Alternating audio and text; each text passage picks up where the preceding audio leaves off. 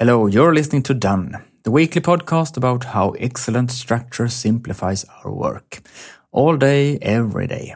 I'm David Stjernholm, and as always, I am your host. And today's episode is about why ideas don't belong on our to do list.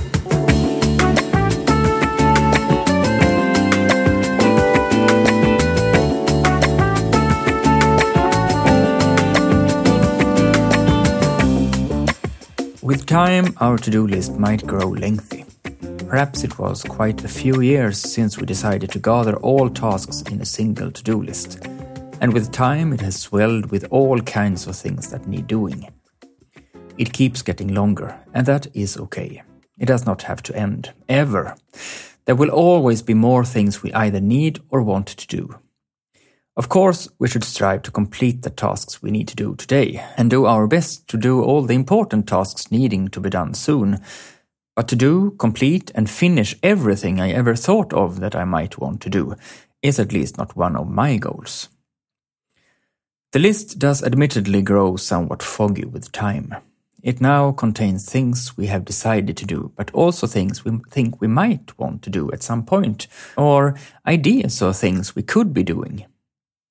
When we browse the list, there are some tasks that catch our attention, which we begin to consider doing, but then conclude that, uh, ah, on second thought, I'll do that some other day. And we continue browsing. They distract us. The tasks we once thought we should do, but which we now do not see the appeal or necessity in. The list has become a to perhaps maybe do list, which has a whole other ring to it than a to do list. Only add things you really want to do to the to do list, not things you think you might potentially and perhaps want to do at some point.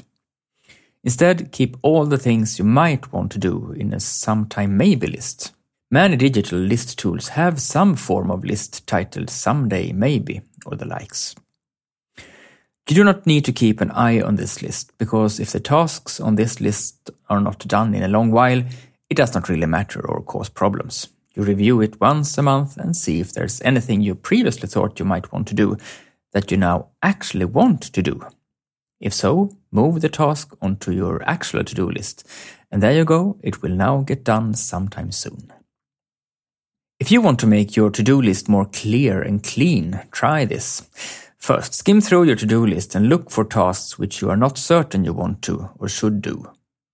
They might once have been a great idea, but you are not so sure this is still the case. Second, transfer the tasks you are not so sure about to your sometime maybe list instead.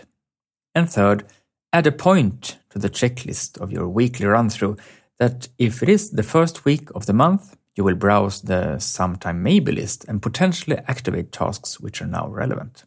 If you make sure that your to-do list solely contains concrete and clear instructions of tasks that are relevant and which you have consciously decided to do, it will become much easier to work with.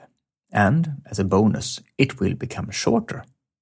Given that it is the right time, that you have time, and that you are in the right location, you will be able to act on any item on the list without hesitating.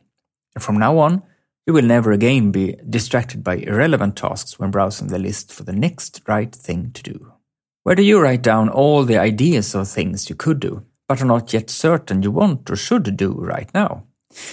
Do you have a designated place for ideas? Write to me at david at stjernholm.com and tell me about it. Few things float my boat as much as getting emails from my readers, so your email will be more than welcome. Thank you for joining me today and welcome back for next week's episode of Done.